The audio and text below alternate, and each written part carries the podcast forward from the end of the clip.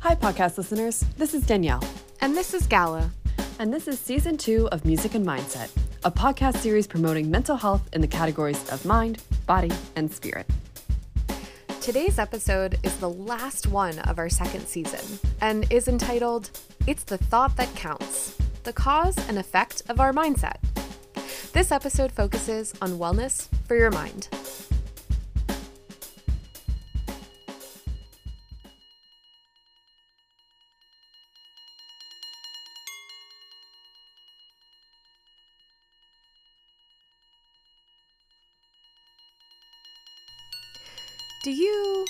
Talk to yourself?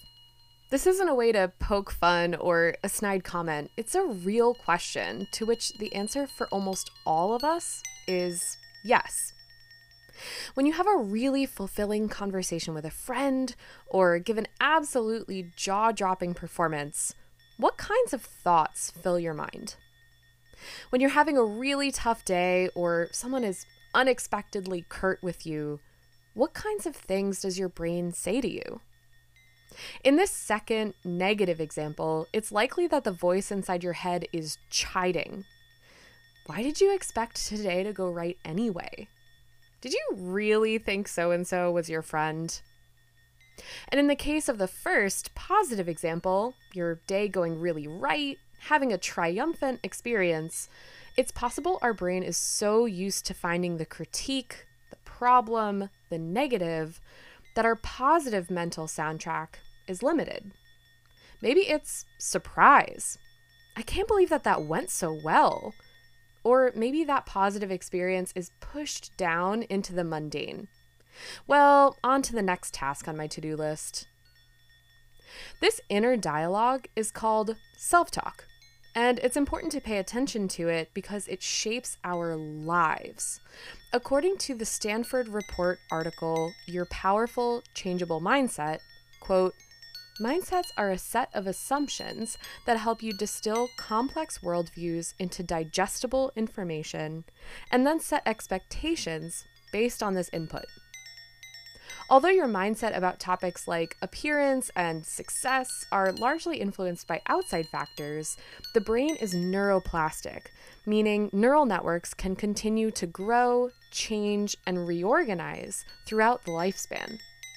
By challenging yourself with new experiences and perspectives, you can form new neural connections, or mindsets, at any point in life.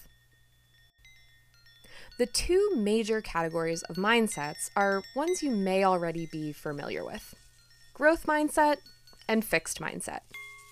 Someone with a growth mindset views abilities as learnable and improvable with time and effort. However, someone with a fixed mindset views their abilities as changeable over time. Think about something you think you're bad at. For me, that used to be public speaking. This is a lot of people's nightmare. So I'm happy to talk about this example because it's relatable. But to a lot of people who know me as extroverted and talkative, it seems like kind of a weird ability for me to have struggled with. But wow, did I! Starting around high school, it became harder and harder for me to perform on piano and horn in public recitals. I hated playing solos, and I retreated further and further into my composer persona, partially because of this. I could write my piece, it would be performed by the courageous and talented person on stage, and I could sit there in my seat the whole time, panicking, thinking about who in the audience might be hating this piece as they listened. Baby composer Gala was not prepared for the fact that composers too have to do public speaking. Verbal program notes are common. Presenting a concert of my and my friends' music required an introduction to the audience. Fundraising for an arts nonprofit organization required an inspiring speech to the public. This is when that fixed mindset had to transform into a growth mindset. I had spent years telling myself I'm bad at public speaking. It was a fact of life as far as I was concerned.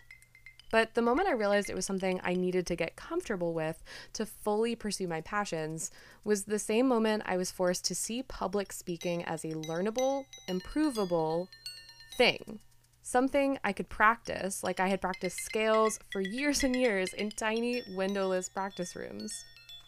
To quote that Stanford report article again, mindsets are a set of assumptions that help you distill complex worldviews into digestible information and then set expectations based on this input.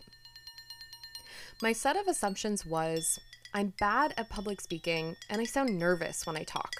So my expectations were the way I introduce my piece to the audience is going to be horrendous and I'm going to sound silly.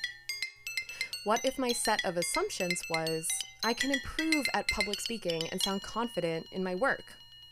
What if my expectations were then I will introduce my piece to the audience in a way that draws them in and connects them with my work and intentions? There's a video of me somewhere on the internet introducing a chamber piece I wrote my junior year of undergrad. I look and sound unsure and uncomfortable. I viscerally remember my heart pounding and cutting my verbal program note short just so I could get off the stage.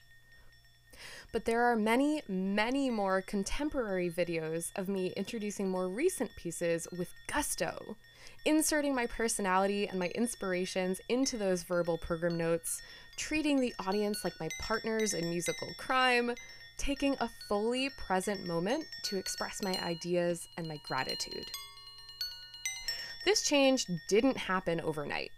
In fact, a growth mindset is exactly what empowers a person to try, try again over the course of years to get better at the ability they currently doubt. 21 year old me was not leaps and bounds better at introducing a piece than 20 year old me. But 28 year old me is. I realized my issue with public speaking wasn't the act itself, it was how I viewed myself taking part in it.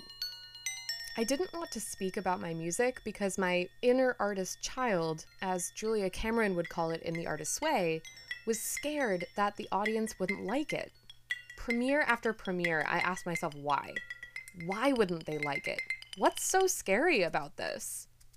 I realized that the more music I wrote, the more my craft improved. The more my craft improved, the more I liked the music I wrote.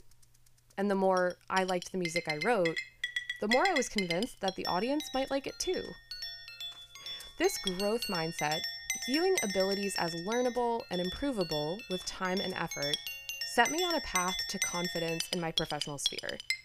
I surely still get nervous when I have to speak in front of an audience, but I practice that speech a lot.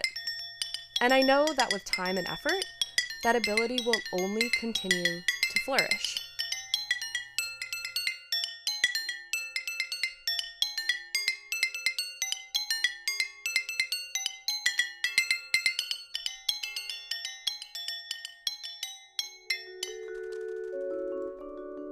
What Gala describes as fixed and growth mindset sounds pretty simple, right? It's just a different way to think, a new perspective, if you will. However, it is harder than it seems, especially when it comes to habits and fears. Normally, we tend to feel comfortable with what we know and what's working for us. Why change a good thing, right?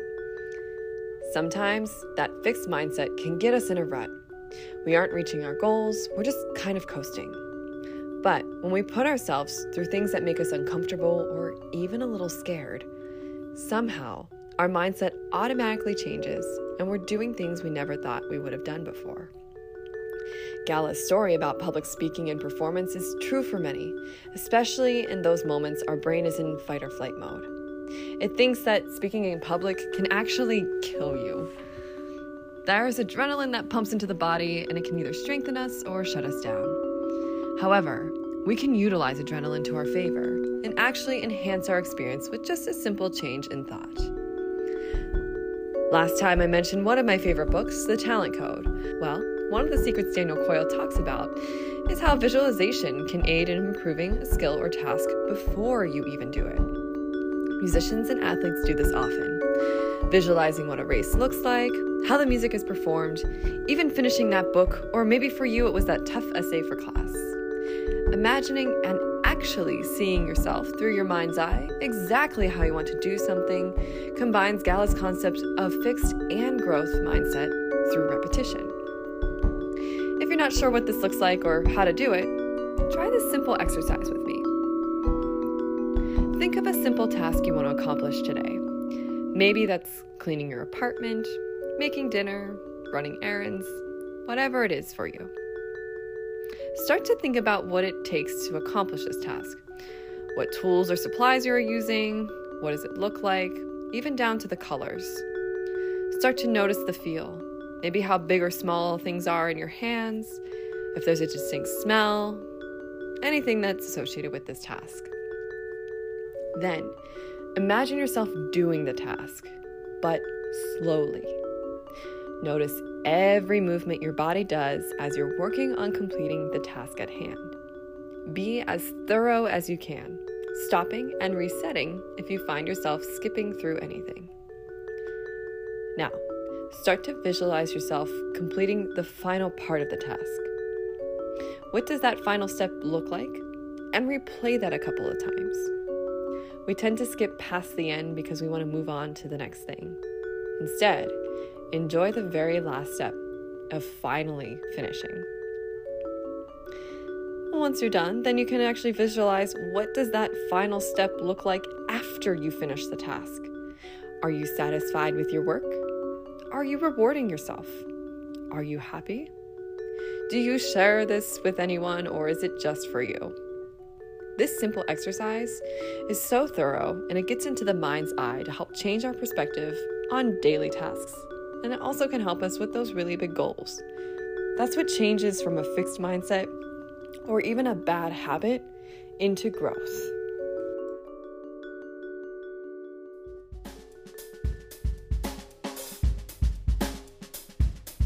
If you're interested in learning more, you can check out other resources, including articles, books, guided meditations, original music, and yoga with Danielle in our resources list in the show notes for today's episode.